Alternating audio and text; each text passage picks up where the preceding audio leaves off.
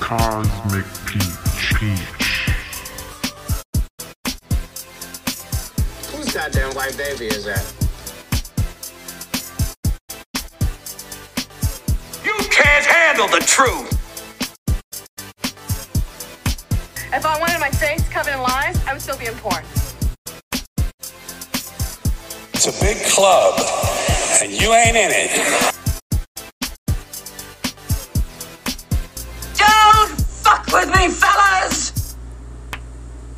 Ain't my first time at the rodeo.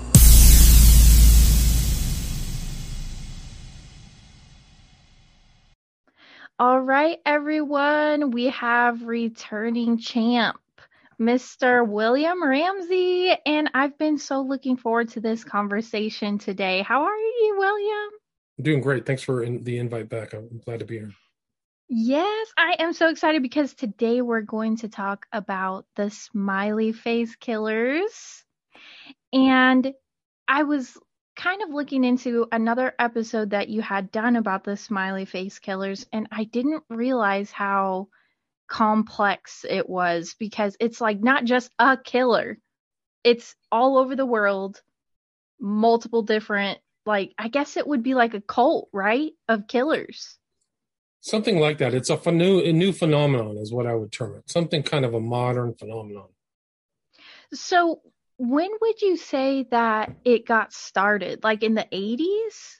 I think so. I think so. The earliest case cases are in the 90s, and it was kind of the name. It got the name Smiley Face Killers from the two original investigators, Gilbertson and Gannon, who wrote a book called Case Studies in Forensic Drownings, and they correlated this these kind of strange disappearances and water deaths to a usually spray painted smiley face. So that's how this phenomenon got its name originally.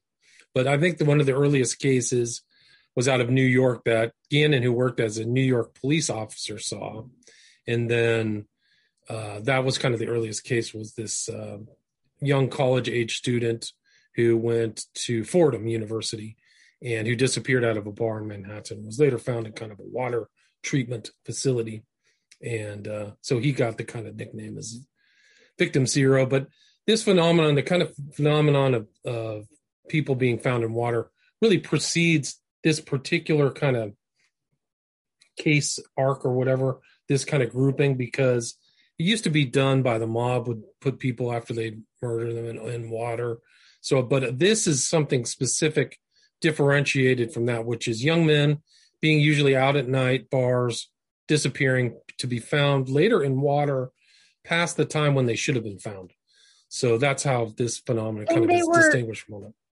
They were gay too, right? Uh, there's definitely a preponderance of some that are. I think that there's a a major a large proportion outside of the norm of what the gay population is, but not all Mhm. of them are. But there are a lot of them probably are younger. And Gilbertson, who is a professor of criminology, actually trace their body mass. They're never overweight. They're always usually younger and athletic. They have a certain body type, which is different. Like they're not big Mhm. linebacker types or like linemen in, in college football or something like that.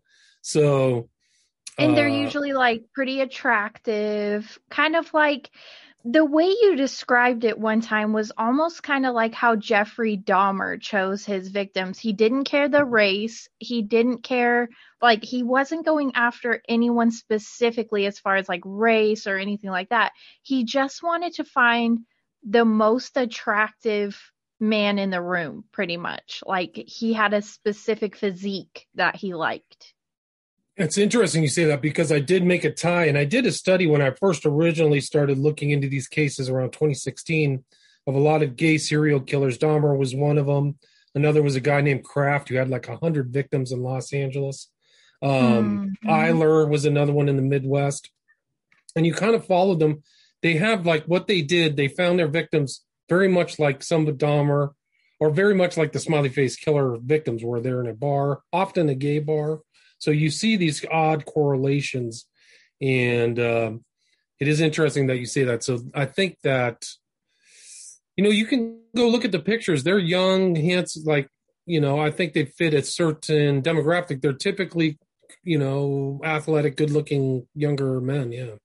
hmm And what's interesting about it is that they're found in water, but that's not the cause of their death. Their death is not by drowning. Well, they might have like something strange may have happened elsewhere, but they're typically determined to like at first glance drowned, but sometimes they're found with like I think one of the original victims that Gannon and Gilbertson studied had was found and had water in his lungs from a different area. So he wasn't in the in the same body of water where he was found. Um, some don't have the evidence of drowning in them, which is like very specific physiological changes happen when you when a person drowns. So they're found in water, and that's one of the big mistakes people do when they analyze these cases is they assume that they've drowned in the body, body of water where they're found. But that's like I think that's what the perp wants people to believe. Uh, I think this Mhm. MO is used because to fool the public and the police um, into thinking that these are accidental drownings. So, but they're they're definitely found in water, and the one of the strange thing is like often in standard drownings during the day, somebody sees somebody go in the water or they hear the Mhm. cry for help. And almost none of these cases has that happened. Where like we saw Bob, he was drinking. It was one. He decided to go into the water. We saw him swimming around, and then we lost him. That that story almost never happens in these cases. These are all cases where Joe started acting. He was in a bar, started acting strangely, disappeared, and oftentimes they're they're lost for a long period of time. When I first started looking into these cases, it was during my kind of study of a, of Aleister Crowley, and I started noticing these smiley faces in the common culture. So the the smiley face isn't particular to these this phenomenon. Mhm. You can see it in Alan Moore. You can see it in some of these earlier uh, some music videos in kind of uh, the underground rave scene uses the smiley face often. So I was seeing that, and what it made me think of was like I remember people talking about this phenomenon, and I thought it was an urban myth. So I just was like, it just was in the back of my mind. I started researching it. I found some other researchers who are credible, still credible. Jim Smith, you can look him up, and uh, started following it. And really, the first case was a case that I followed out of Columbus, Ohio, a guy by the name of Joey Labute. And I literally followed that case from his disappearance, followed the news news reports to his eventual finding of his body in a previously searched area of the Scioto River, S C I O T O River, in a kind of a very tame area. It's actually was kind of like a, an, a side waterway. Uh, Mhm. And so that was really how I kind of started. I was like, wow, if they find this guy in water, I'm going to freak out. And he fit all of the same parameters of these types of cases young guy, healthy, good looking, gay, in a bar. Nobody sees what happens to him. And then he's found, you know, 19 days later. So that's kind of the mystery. That was really how I, I, I disabused this notion of it being an urban myth was disabused for me. And then I Well- followed and, yeah, I'm sorry. Oh, sorry, I didn't want to um, Well, interrupt. I was just saying, like, once once I saw the pattern happening over and over, and it's happened more recently. We can go into the more recent post-COVID lockdown cases. But the second one that I watched was uh, one that was covered by Gilbertson and Gannon in an Oxygen series. A young man, also gay, by the name of Dakota James, and so the same pattern happened where he disappeared. He was in, he was kind of going bar hopping. Mom said he wasn't a, a big drinker. He was a captain of his swim team, which is really crazy. And he disappeared for 40 days, later to be found. That's in the one I was going to ask you about. That That's is so it's like they don't just drown him, they find him the next day. That's what's really interesting to me is there's like a big gap in between when they go missing and then when they're later found. And then this guy is the captain of the swim team. So you would have thought if he got dumped in some water, if he was still alive, he would have been able to either A, hold his breath or swim to safety. And it, it's kind of uh, strange credulity to think that they can somehow make it to water, but once they fall in, they lose all of their, you know, uh, control of their body. So there's a lot of problems with the analysis of these are accidental dr- uh, drownings. And he, I mean, that's a very important case, a more modern case than the earlier 14 cases that Gilbertson and Gannon. Like this was fairly recent, I think, in the last four years or five. No, maybe it was 2016. Time has passed, but uh, you can see that because that was very much covered by the media. His parents got involved, were asking questions.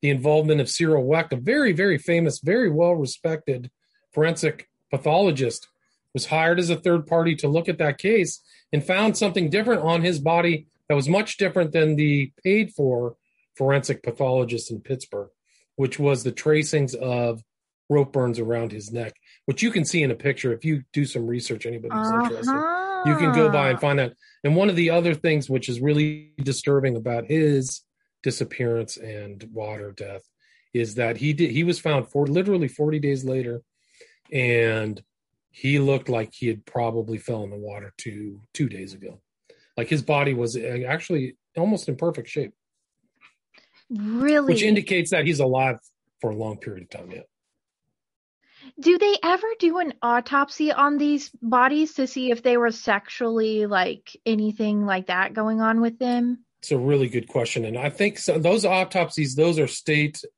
evidence. The families can obtain them and some of the the autopsies some families don't. They just go with the conclusion of what the examiner says. In my opinion after looking particularly dakota james they clearly i'm not a, i'm not a trained forensic pathologist i can tell there's Mhm. something wrong with there's something that was around dakota james's neck uh, you know, Yeah. I don't need to be a doctor. So some of these cases, they've not, some haven't come out. Now, the original case, year zero, uh, his name was McLean or whatever. The family never saw the autopsy. It was, they just did an autopsy, filed it away. So the family went back and looked at the autopsy, gave it to Cyril Wecht, and he said, Hey, this guy's been hit. There's evidence he's been hit in the head with a hammer. Like there's literal prong marks on his head, and he looks like he's been blowtorched from above the waist. So that's a real problem. Like, so that Oh indicates, God. yeah, indicates torture prior to entering water. Another case in Minneapolis, Minnesota was Chris Jenkins, who the same thing happened. The, the police said, "Oh, your your son has met an accidental death," and the the family, um, I can't remember his mom's name, but she just accepted, looked into it, decided to get the autopsy photos and pictures, and the body of Chris Jenkins had a clump of hair in his hand that wasn't his. So it doesn't make any sense. And they Like- so, but the official So they overlooked that. No, this is drowning. Right. And to get this to the credit of the police in Minneapolis, once the newer evidence came out and was reevaluated, a new police chief changed it, changed the determination of death. I think it was from accidental drowning to misadventure or so, you know something where so they changed once they got more facts. And you can just go through like i did a three and a half hour documentary back in 2017 you can watch it. Nobody's disputed the facts because i just got them off the internet. It wasn't super Mhm. complex. I didn't have to do any legwork. But you can go back and look at all those cases and look at all the discrepancies found in the same area missing for a long time mom says it's out of their behavior this isn't normal behavior for my son. Wasn't a big drinker. Wasn't drunk. You know some And of then these the guys are smiley face. Right. So that's kind of like where things go into kind of into strange territory because you can go back and kind of look at these keys in the modern culture that that that symbol has a deeper kind of uh, there's an esoteric meaning to it and Mhm. that's where it gets pretty dark. So you can go back and look at alan moore's the watchman the comedian is the character in there. He has the smiley on all of his stuff. I think it's on his like uh lapel and it's it shows up in weird places too. So david bowie's the star uh his last video. Black star has it has the smiley face on it. You'll see it in weird places like uh the character in stephen king's the stand has a smiley face tattoo or uh decal but it's all Mhm. over and these characters and the character of the comedian in in the alan moore book which became a movie this is a person who laughs at killing people. Like he's almost like a joker character. And Mhm. so uh you i think it has a philosophical theme to it. And it's i don't think it's uh, tied to this phenomenon at random. It's it's it's a meaningful it has a meaningful uh, and it definitely has a meaning behind it for it to be a global issue. This with like the cause of death how they were found finding the smiley face. And it's like if it was centralized in one time period in one state you would say it's a serial killer. But for it to be like nationwide, you know, all over the world, it's like multiple people are in on this and they know about it. So I don't know. I guess it's like the like you said, this symbology of the smiley face is almost laughing, like, "Ha ha! Look what I did." Kind of like the think so. Joker, you know, like a Oh, yeah. psychopath would do. I think so. I think so, and I think that that's. I think this phenomenon is something that's tied into the availability of travel, international travel, and communications. So I think somebody sharing some information on the dark web or through FetLife or some kind of BDSM thing, they seem to know this mo. You can kind of get away with a real crime, and I think they've gotten away with it. There's probably two to three hundred cases like this globally. So, like when I first made my first documentary, I included the U.S. and U.K. because those are the cases; those are English-speaking countries where I could do it. But my 2nd Mhm. documentary, I include all these cases from Germany, from France, Spain, um, the ones that I know, and it's still popping up. Like there's more cases that come to my attention. People send me stuff, so I get cases from Sweden, Estonia. It's happening. It's a global phenomenon. It's happening in a lot of places. There was a new case that I had, not just in the U.S. but Netherlands. Young man fits the same profile, out drinking, disappears. These guys are being found in water where if you fell in, you could just stand up. Like it oh my gosh, that's just so bizarre. yeah, it's very strange. And there was one that I I heard you mention where the body of water where the guy was found was almost impossible to get to. And it was behind like fences or like crazy some kind of crazy area where you would never be able to even get to. Yeah, no, there's weird things like that. Reservoirs, like somebody would have to go in. I mean, if, if you were a perpetrator, it would be ideal because nobody would see you, right, doing what you're doing. Mm-hmm. But uh, for a person to like wilf, like, hey, I'm going to go for a swim over this fence, walk, you know, 100 meters, and then jump in here with nobody watching. Just some of these things are, like I said, strained credulity. It just doesn't make sense. So I think Do you think that's the water is symbolic of something? That's a great question. Because the so just to tie back into like our last episode together, the West Memphis Three Boys were found in water. interesting you make that connection. I do think something's going on. Water in like the occult, the water represents kind of spirit, and there's this whole concept of like dispersion of energy, uh, connection Mhm. to the underworld through water. So, like in the old mythos, Neptune is in the under is underground. So he's symbolic of a lot of things. So you see, like in the ONA, the trident, they use the trident because in the great old cosmic war, the gods made it to Olympus and thrust these people out into the nether worlds, like the underworld. So it's almost kind of a Mhm. symbolic, like a mythological symbolism of kind of heaven and hell.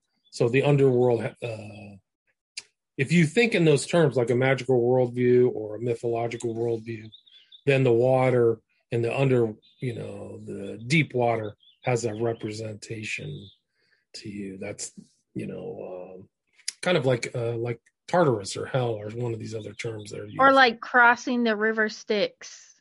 Something Right, so like the- that. yeah.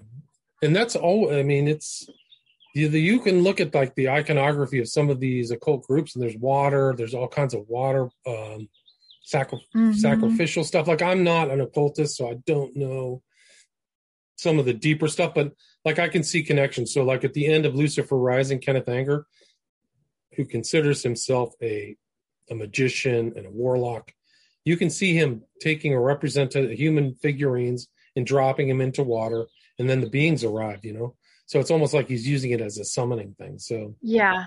uh, the water yeah so it gets pretty i mean if you're into the like the really dark occult stuff and those and, and like you mentioned the west memphis three two of those children were drowned so they were Mhm. drowned in according to the forensic analysis so. And so it also reminds me, and I've had conversations like this, like with my husband and my brother. And it's like, if you have a certain amount of money and you could buy anything you wanted and you could do anything you wanted, at some point, it just doesn't do it for you anymore. And you have to up the ante in some way. and why I say that is like the movie Hostel, where they go and they get these people, they take them back to like this underground place, and these elites of the world pay to torture, like people like you and I, they pay to torture us to death in despicable, disgusting ways. And that's what it reminds me of. It's really interesting you said that because other people have made that connection to Hostel. And also, I had a friend who I've interviewed, and she, she's like, I bet they're being kept and somebody's flying in.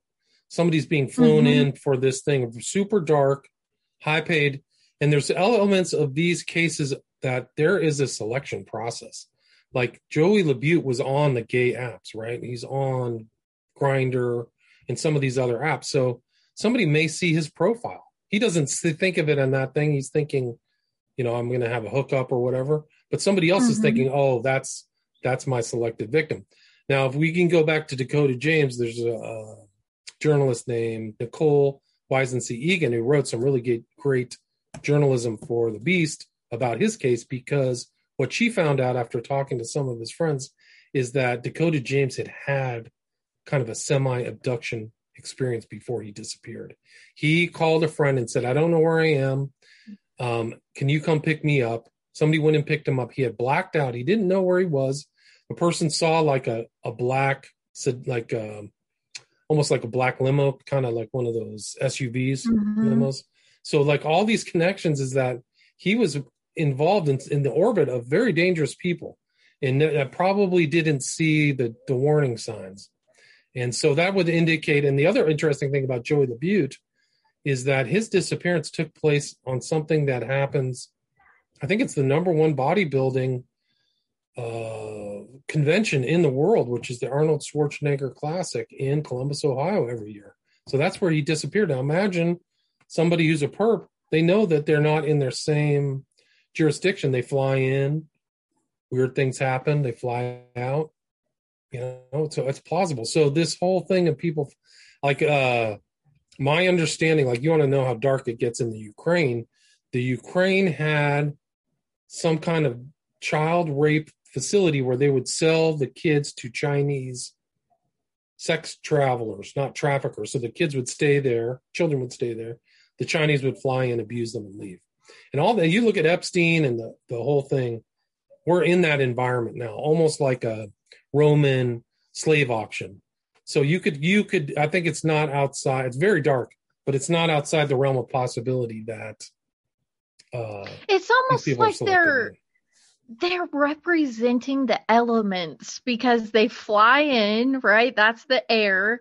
One of them looked like they were blowtorch. There's the fire, and then they're found in water, and it's like it's so elemental almost, and and like it's dirty, it's dark, and it just reeks of occultism to me. It does for me too. Kind of like that's kind of like where, like in my mind frame after writing about the West Memphis and Crowley, I'm seeing that same kind of mystery thing. Like, what's the symbolism? What's the dark stuff? It's usually very carnal.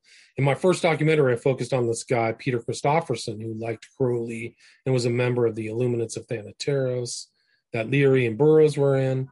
Um, but you see that kind of uh, abuse. And the reason I focused in on him is because he made this video, which I used as a still shot of Broken, but he made this video for Nine Inch Nails. That if you follow the video, it's following kind of the sequence of these type of MO smiley SFK crimes. They're driving around on the street. They see this young guy that fits the profile. He seems to be abducted. He shows up in some kind of torture dungeon room. They're torturing him. There's a blowtorch Oh my god! yeah follow the you can just go watch broken by itself and with your you know mind's eye just think about the the mo of what might be happening in this and and peter christoph is very smart his father was a professor he was very strange he studied kind of like forensic criminal forensics like he's not a criminal forensic guy but he's studying those document those books for some odd reason like so he wants to know it and very much Mhm. involved in what would be called black magic black magic or occultism and uh, Mhm. he was with a band called Coil, making videos for tons of other people, traveling to and fro in bands and uh, dark stuff. And he was homosexual too, so I think that that his preference was for the, I mean, the type of people that are Oh being yeah, abducted in SFK. Yeah. Yeah. And like it just when something this obvious is not talked about a lot, like you know, they love to talk about Jeffrey Dahmer and they love to talk about Ted Bundy and most of the time American women have a hard on for some type of weird forensic files show or something about Ted Bundy tapes, something like that. But this is like ju- just as bad right up there with like Jeffrey and nobody talks about it. It's like so hushed. And that's why it intrigues me is cuz it's so in your face obvious that this is a pattern, this is all connected. But it's like swept under the rug. It's not fashionable to talk about the occult influence on crimes. That's one thing. So that's kind of been ingrained into people from the FBI and things like that. There's no motivation, which is really ridiculous because I could write an encyclopedia on occultists committing crimes. And I've actually done that in the context of refuting John Douglas's FBI view of the West Memphis Mhm. theory, which in my opinion is totally ridiculous. Um, also, a lot of the true crime uh, shows, which is the number one genre in podcasts, and I don't know if it's on TV, but definitely on podcasts. They focus on crimes that somebody's been convicted of, caught and convicted. This is a crime or cr- sequences of crimes that the perps have never really been properly identified because criminal justice or criminal law hasn't understood that this is actually a crime. They're looking at it as an accidental Yeah. drowning. So the people who are committing this, this is almost like in the cons of the perfect crime, uh, in the in the catalog or category of a perfect crime, because they fooled the law enforcement into thinking these are ran- these are Mhm. accidental. And if you look at them all in the pattern, I think I had 88 victims in my first documentary, 43 in my second, and we can list off stuff that's happening right now. I got another 20 since the COVID has ended, or the the Another All kinds of 20 it. since COVID. Yes, Austin Rederath, Tyler Schaefer, Matej Paris, John Larson, uh, Brooke Morris, which is a woman, Josh Agnew, Christopher DeFriedis, Nolan Gargas, Richard Okor Augier, Hamid Fall, Alex Enslin, Brandon Sento, Nick Caligari, Andrew Earnhardt, Tay Yai An, Asian guy, Ladarian Wheat, the Chicago cases. There's something going on in Chicago right now. Jelani Day, Inaki Pescara, and Garrett Walker, Brian Bone. So if you're in Chicago, And really got to be careful. got autopsied. I like I said, like I can't I could call and say, Can I have the autopsy? They said it's not public record. It's not a public record. You would have to be a family to request it. I think you probably have to pay for it. I don't really know. But I think it's really a public. I know it's it is interesting because the the law enforcement within the last five years may be changing because mm-hmm. Dakota James had a meeting. I think it was with the attorney, or was it the city attorney of Pittsburgh? And at that meeting was a member of the FBI and the Secret Service. So it wasn't, she didn't know that they were going to show up. So that's what she told Gilbertson and Gannon. So that's really interesting. It's the first time I'd ever seen kind of a, a federal involvement in these ca- in these types of cases. So, And the families must think like, since they aren't aware there's a connection and that this has happened to like hundreds and hundreds of other young men, they're just thinking like, why would my son go like why would he run away and then drown himself? Or like why would he run away and then and now it like humiliates the victim because their families are like oh my god he just ran away one day and then he killed himself or he jumped into a river or and then it almost like makes the families feel like maybe they did something to make him want to run away or like but they don't realize he was abducted tortured and then murdered like that it's very just like- sinister. yeah. A lot of the families, not all of something say something's wrong. So if you read, look, watch my first documentary, I try to include statements from the parents because a lot of these parents go, "No, this is not my son. No, he was murdered. No, this, there, there's there was one father, I can't remember what his name was now. There's so many names, but it was in, I think Wisconsin, who said my son was part murdered by part of a roving band of people moving from city to city, killing young men. Like he, the father flat out said that. Yeah. I don't remember a statement verbatim, but basically to that point. So even the parents kind of know something is amiss. And they, you, even the original cases, I include like the mother of one of the kids out of La Crosse. She's like, "What are what's going on? What this doesn't make sense." So they don't. They a lot of the parents have an uneasy feeling about what ha- what's happening. Like it doesn't it doesn't sound like their kid, or it just it doesn't add up. And it really doesn't add up. It's very strange to like like there are day, a lot of people like I've uh, had all kinds of so-called debunkers.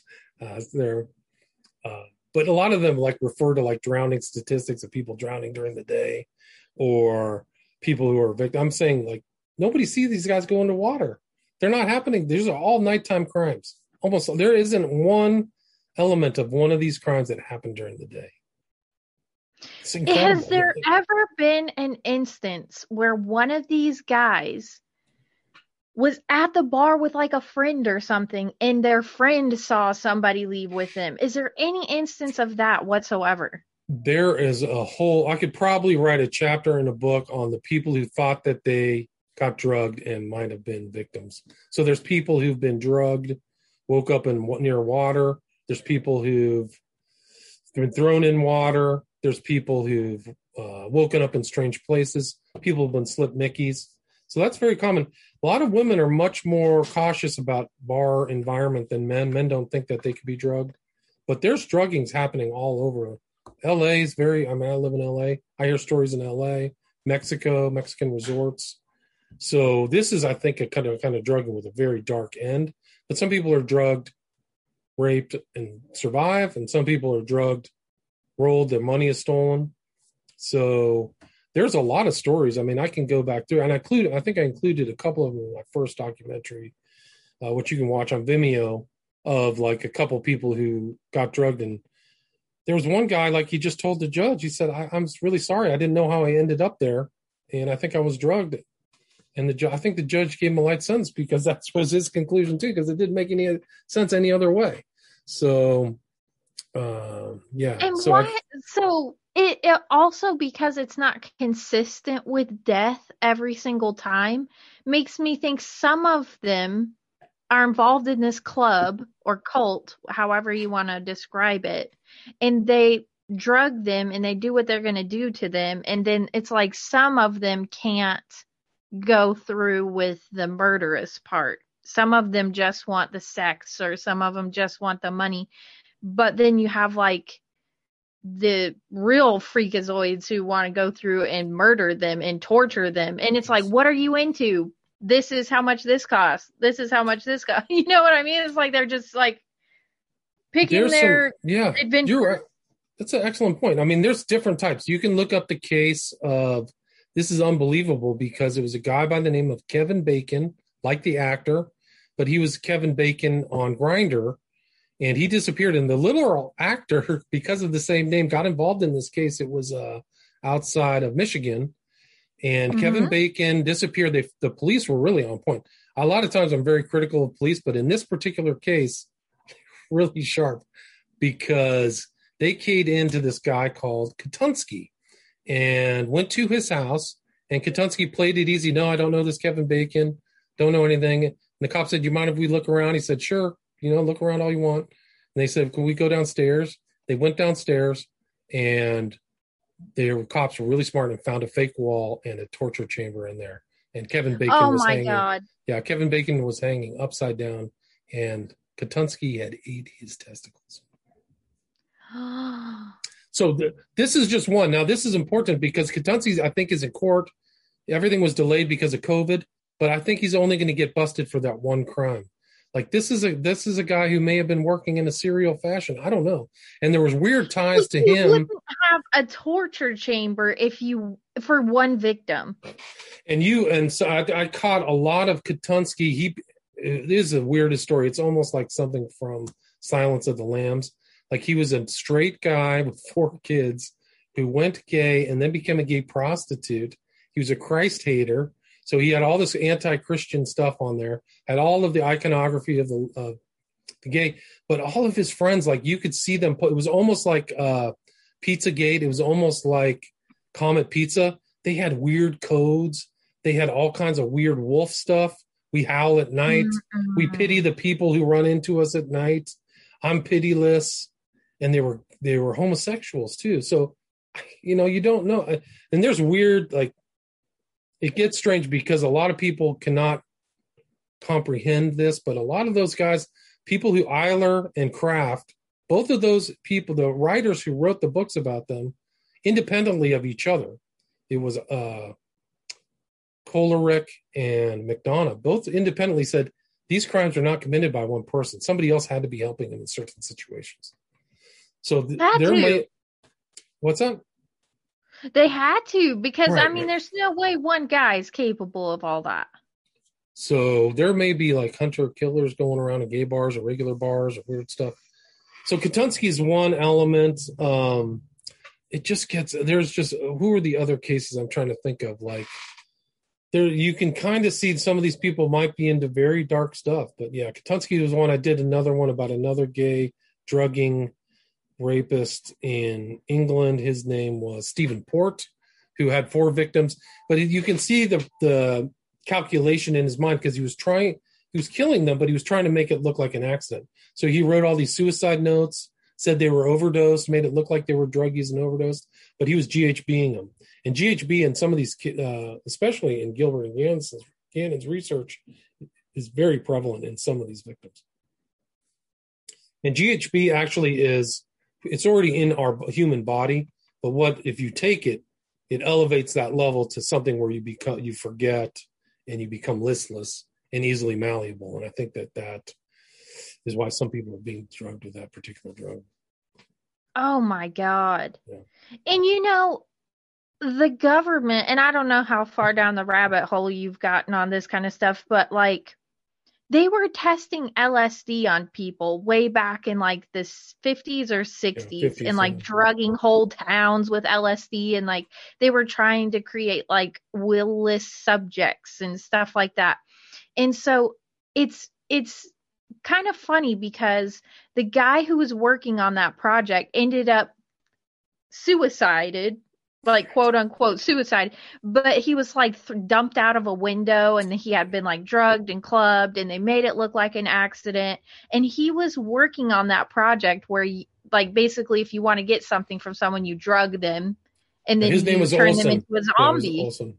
yeah it was yeah, Olson. frank olson right and if you watch the documentary on uh, netflix called wormwood his son knows the whole case inside out and he thinks that his dad was a conscientious objector because he was against Mhm. these ki- kinds of uh, you know abuse of the people and they gave him the cia treatment which is you know fake suicide Oh yeah, drugged, clubbed, Yeah. and then like pushed out of a window. But it's funny because a lot of these suicides are murders. And the same way like they're finding people drugged and in the water, it's it's two staged for me because first off, if you have a torture chamber in your basement, it's more than one victim that you've had down there. That's obvious to me you probably have help. You probably have some sicko that's like into the same stuff you are, who's helping you get victims and then bringing them down there and chaining them up and doing all that. So I don't know. I guess like there's been a lot of serial killers that have torture chambers and stuff. I think so. Yeah, there's like yeah, the people are kept, women are kept usually. I think, uh, but the, that's that would explain a lot of the the smiley face killers why these people aren't found for a time, and then show up in previously ch- searched areas. Is that they're kept somewhere for whatever reason or purpose. I heard you mention something about like a room 11 or something like that where these elites go and torture people. So I think it was called Man's Club or Man something in Chicago, which allegedly Obama was a Obama, President Obama was a Mhm. patron, and the, it's all scrubbed from the internet now. But they had within that kind of dungeon sex club a room eleven, so that's all gone. Did that result in murder, or do you think they were just torturing people and then? Yeah, I don't know. There's very strange kind of hellfire sex clubs of different variants. There's some here in LA. So what they goes on, and uh, I grew up in San Francisco. There were all kinds of bathhouses and stuff where you Mhm. could, and I kind of came across the same like same stuff researching these cases, like uh, Cruising with Al Pacino, that movie. But I don't know what goes on in there. I don't. It can get pretty dark. Like there was one guy in D.C. Arvind Sharma was his name. I can't believe I remember his name. Arvind Sharma was at a bar that doubled or was close to a BDSM uh, facility or, or Mhm. place, and he was disappeared. His brother says he must have saw something he wasn't supposed to see. Then later he was found upriver from this place. Like he should have been downriver, but he was later found upriver in the water. So Oh my god. and he was he was from Nepalese. Very strange. He probably you know he just didn't uh, see any danger. So um, that's just one case. So I, I don't know what goes on in man's. Oh, it's called Man's Country. You can look up Man's Country. I think it's still around. Yeah, I think But- I will. But so do okay. What do you think about like the Isaac Kappy stuff? I don't know much about it. I didn't follow Isaac Kappy. Um, I don't know how credible he was. I mean, a lot Yeah, of that stuff I, I- thought I was kind of public either. Mm-hmm. information. I thought it was public information, so I thought it was stuff he was just kind of like a conspiracy. s- you Yeah, know. I mean, it's basically the same dog and pony show where he was saying all these elites are involved in torturous murder, child sex abuse rings. And half of me thinks that he knew a little bit because he might have been exposed to something. Some of it I feel like might be a stretch, but at the end of the day, I feel like you and I can both agree that there's some weird, deviant sexual behavior going on that most of the time ends up in torture or murder.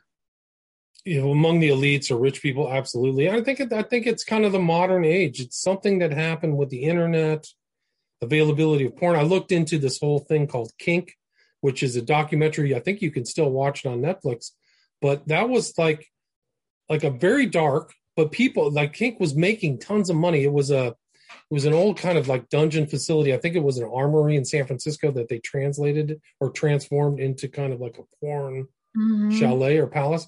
But way they made money is they would have set shows, and still, I don't know if they're still making money. They would have set shows, and people would pay to watch the live show all over the world. So imagine that these were illegal in San Francisco, and then imagine like somebody taking it to the next level, the next level red room. And there's been some really verified horror stories of stuff like that happening in the Philippines and uh, things like that involving just unspeakable acts against children and people yeah that people paid and got into in the dark web Who was like the youngest of the smiley face victims? well it's hard to tell but like the the thing about these victims is it seems like the college age is uh, is something about it must yeah it must be about the the available victims because they're people who've left home and are in college and are kind of walking around. So a lot of the, there's a preponderance of college towns boston new york um, chicago minneapolis. So it seems like that's it. There might be crimes that involve younger people but i think it's because there are not so many very young people because they're at home. Mom and dad are or Mhm. mom or dad are looking after them. It's when they go off to college they kind of don't see this kind of thing. I mean i think that that's kind of, these are more recent crimes as things get darker in society days of noah type stuff. Like literal like you know prophecy like horror stories of malevolence in the world. Mhm. that's what i think these crimes are part of So the most recent ones have still been like college age guys and they're found in water. And so how recent is the most recent? Like within the last couple months? yeah within the last month some of these are popping up so Oh my god. Uh, yeah, and some of them you can see that there's like an African American kind of like there's four or five very unusual African American type of this type of mo in Chicago that actually involved kind of a very well known civil rights attorney called named Benjamin Crump, I think it's name, and so Mhm. he was representing one of the families trying to see who did this, but I don't know if they see the larger, broader pattern. I don't think he he does it. He may not. He may know it now. Somebody may have told him something, but uh, there was a guy, Darian Wheat, Jelani Day, Garrett Walker, Brian Bone. These guys are all black guys. But yeah, Mhm. so some of these cases I don't have the exact dates, but like Hemlood Fall, La Crosse, Wisconsin, March 2022. That's fairly recent. Oh my Um, gosh, yeah. yeah. Yeah. Christopher De, you can look up his name. He was 16, so he's under the college age, but he went missing later to be found in a pond. So that's another strange one. When these guys are found in ponds and stuff, like that's not, you just stand up, you know? Yeah, yeah. It's a pond. And it does make me wonder and and all of them had big gaps in between when they went missing and like when they were found, right? Some were more than others. You know, I think I have to go back. I haven't really studied them specifically, but well, the ones that I studied before in the last two documents definitely the strange thing that set them apart was the fact that there was such a long duration between disappearance and, and discovery. Has it ever happened to two people like at the same time, like where they found two guys in the same pond or two No, guys it- in the same? It is interesting. And Jim Smith remembers these two cases. I don't remember them offhand, but two different disappearances in two different jurisdictions the same night and then later to be found in water.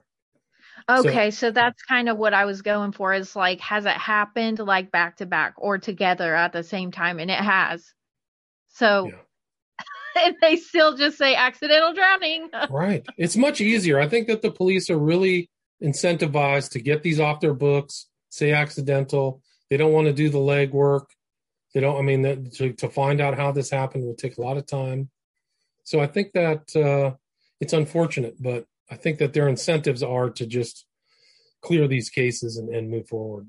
You know, and then I think a lot of it maybe there's a kind of an anim, animus against the gay community within the police. So Mhm. maybe this the it's just some poor gay kid found in water. It's not as important it young. Yeah, if it's somebody who looked like their daughter or something, they would go uh, crazy. But Yeah, it's yeah. Just again, yeah, And I think maybe that's why they target gay men specifically is because it might and I'm not saying anything about like I'm not hate speech or anything like that, but if it were young women that kept be like going missing for days and then f- showing up in a pond or in a river, I mean people lose their shit over that. They would go mm-hmm. crazy if we just started finding young ladies like missing and then found in lakes and rivers and ponds and I mean, give me a break. It's because oh well they're guys so they're strong and they probably, you know, got drunk, fell in the water or they they were probably out and God knows what on a drug binge and then fell into some like it just it's obviously clear to me that they are targeting a specific type of man because it's easily like ah who cares like uh he drowned Right, right. No, it's easy. Oh, it's their fault. Misadventure. He got drunk. The problem is a lot of these guys aren't drunk. Some are. But some, if you look at a lot of these cases over and over, you see that something strange happens. These guys like start acting strange. They start wanting to fight with people or they're acting, they get kicked out. Zach Marr in Boston is one of them. Like, you know, it's, it's, you can just tell that there's something that's just not, no, these are not normal situations. And, uh, yeah. So where does the smiley face appear usually is it like written in marker on their body is it in the surrounding area on their clothes what Gilbertson and Gannon said is they're finding these things where they think somebody put the body in water. So it's not where the body is found, but it's where Gilbert and Gannon think that upriver or somewhere where the body was put in water. And the Gilbert and Gannon, Gannon say that they have other symbolism and iconography that they ident- they can identify, but they've kept it close to their chest. They haven't shared it with the public. So i we may find that out more. Yeah, and they're still working on stuff. Like they did that six part series on ox- series on oxygen. They went on Doctor Oz and Doctor Phil. They talked about these cases, so you can go back and look at those. Uh, but I think the my critique of that or the shortcomings was they didn't see the threat. They didn't seem, in my opinion, they didn't portray the greater threat and the how how this is happening at really a global scale in multiple jurisdictions. So I think that that would be the shortcut because it's more than six cases. If we're at 60, we're at like 200, 300 easy. 300 I, th- I think I can list over two. I can list over 200. Yeah, I can list over 200. Do you think that it's gay men who are doing this, or you think it's just freakazoid people? Well, it's a really good question. Like, is I think they're targeted for a reason, but there could be like other things that are outside of a sexual motive. But I think they're, I think a mix of people are doing it. I don't think you can put it into one thing. I think somebody learned the MO and put it in, like somebody learns how to hypnotize people or something. They don't tell other people they know how to do it, or financial fraud or something. So it's a technique, and I think that it's it's being shared somehow um, through the internet or through secret message boards or something.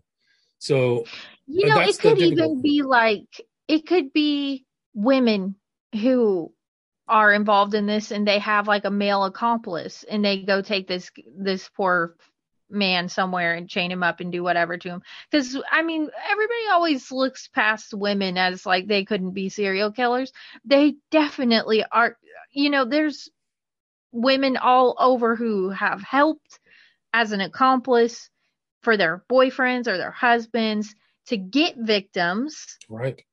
Because so of the, sense of comfortability, and right. then they murder them. Look at the Moors murders. You can look at the toolbox killers in, uh, I think it was uh, New Mexico. That guy had four women working with him in bars to get victims. We don't know how many victims he had, but there was clearly they were working out of bars to get victims, and this guy would do something probably or possibly similar to what's happening in the SFK. He would keep these people in a in a dungeon, like a literal torture chamber. Mm-hmm. Um, and we didn't know the the public will never know. The other thing about that guy, the toolbox killer, he was an occultist too. So he had like pictures of Satan on the wall. Like there was something like not right. Oh, for God's So you sake. see that click connection, yeah. But um, but William, like I would find it so easy. Like if you were at a bar and like a young lady came up to you just uh, chatting with you whatever and then went bloop and just slipped a little thing in your drink you would never accuse her of doing something like that because it's a woman. And it's like it's like the Homolkas or whatever their last name was in canada. Homolka yeah. Yeah and, yeah the and, barbie doll killers or whatever they called. He was like a, what was his name? Bernardo? Bernardo, Bernardo yeah. yeah, to hell with him. And she was going and getting the girls and even her own sister she drugged her own sister and then let him go in there and do whatever to her. People all the time overlook women as accomplices to this kind of stuff. They literally could have a team of women who go and approach these guys in the bar start rubbing their back talking to them chatting them up a little bit and the next thing you know you've got a something in your drink.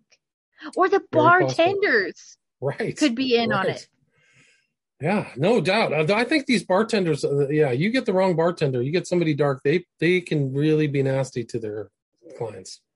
I've heard of mm-hmm. stories. So, um, yeah, there's uh, there's all kinds of possible perps. I think that that might be part of the problem, but uh, nobody. Is, I mean, I think that you. I mean, I don't want to get into too much detail, but it is kind of the perfect crime. You you're in an environment where there may not be too many cops. You could not. You could uh, fake your motives until the very mm-hmm. end, you know? And so, the water kind of distorts the body and bloats it in a way that even if there was like any type of DNA or any kind of stuff like that, it would not be able to be found, right? I'm thinking think that like if you're swollen and bloated things, yeah. and right. I got to wrap this up. I got to go out to. I got to be somewhere in a half an hour. I'm sorry to to have. Oh, okay, to, no. Is there anything you want to add, or I mean, have we've been about. Oh no, no! I think that was really great. I am really interested in this kind of stuff, so I'm glad that you know enough about it to kind of. I unfortunately know a lot. You can watch all my stuff of two documentaries on the subject at William Ramsey Investigates, and I've also, I mean, at uh, Vimeo, but I've also done a lot of interviews on my podcast about this this subject people pick my mm-hmm. brain for many podcasts. So you can go to my podcast and just type in SFK on any podcast, uh, any podcast website, and you'll just see how, how many times I've talked about. You can also see my understanding develop because I started in 2016 and I've gotten more experience in watching and have more cases mm-hmm. and stuff like that. So it's kind of uh, advanced. You can hear Jim Smith, who's talked about this. Igor Sarsky, who's covered possibly the motive. Um, It gets very dark, but you people have to be careful. Yeah, and I'll put um I'll put your podcast info and your website in the show notes so people can go check that out too. Okay. But thank you so much Thank for you. coming on, William. Thanks. I really great to talk with you. appreciate it. All right, take care. Thanks so much. I appreciate uh, you having me back. Absolutely. Thank you. Take care. Have a good one. Bye bye. You too. So the deaths of dozens of young men across 11 states and 25 cities were declared accidental drownings, but now new surveillance video puts them back in the headlines. It's called the smiley face killer. That case has become front page news again. There's a lot more to it than we know. This was abducted in a cargo van. He was driven around Minneapolis for hours and tortured. These are young, highly intelligent, very athletic young men uh, that disappear after a night of drinking very suspiciously. Most of them have GHB, which is date rape drug. How did this drug wind up in the body? Incapacitated them. They have injuries. They are held for a period of time because there's no decomposition on the body for the amount of time that they're missing. And then they're deposited in bodies of water to re- be recovered later, drowned. But most of them doesn't even have water in their lungs. We knew it wasn't suicide, and it was just, um, you know, one of those things where he walked out and then was never seen again. Don, the group tracking the smiley face killer cases say they've added several new cases to their database. They say the cases they're studying date back actually to 1997, maybe even earlier. Now, in all, they've looked at more than 150 drownings in the U.S., which they call suspicious. We find it on a tree at the Port of Albany, New York. A smiley face painted in white, staring back at us. What do you see here? What I see is uh, a circle, two eyes, a nose, no mouth, but it clearly represents a smiley face. Bill Sostak believes this smiley face was left behind by someone who killed his son.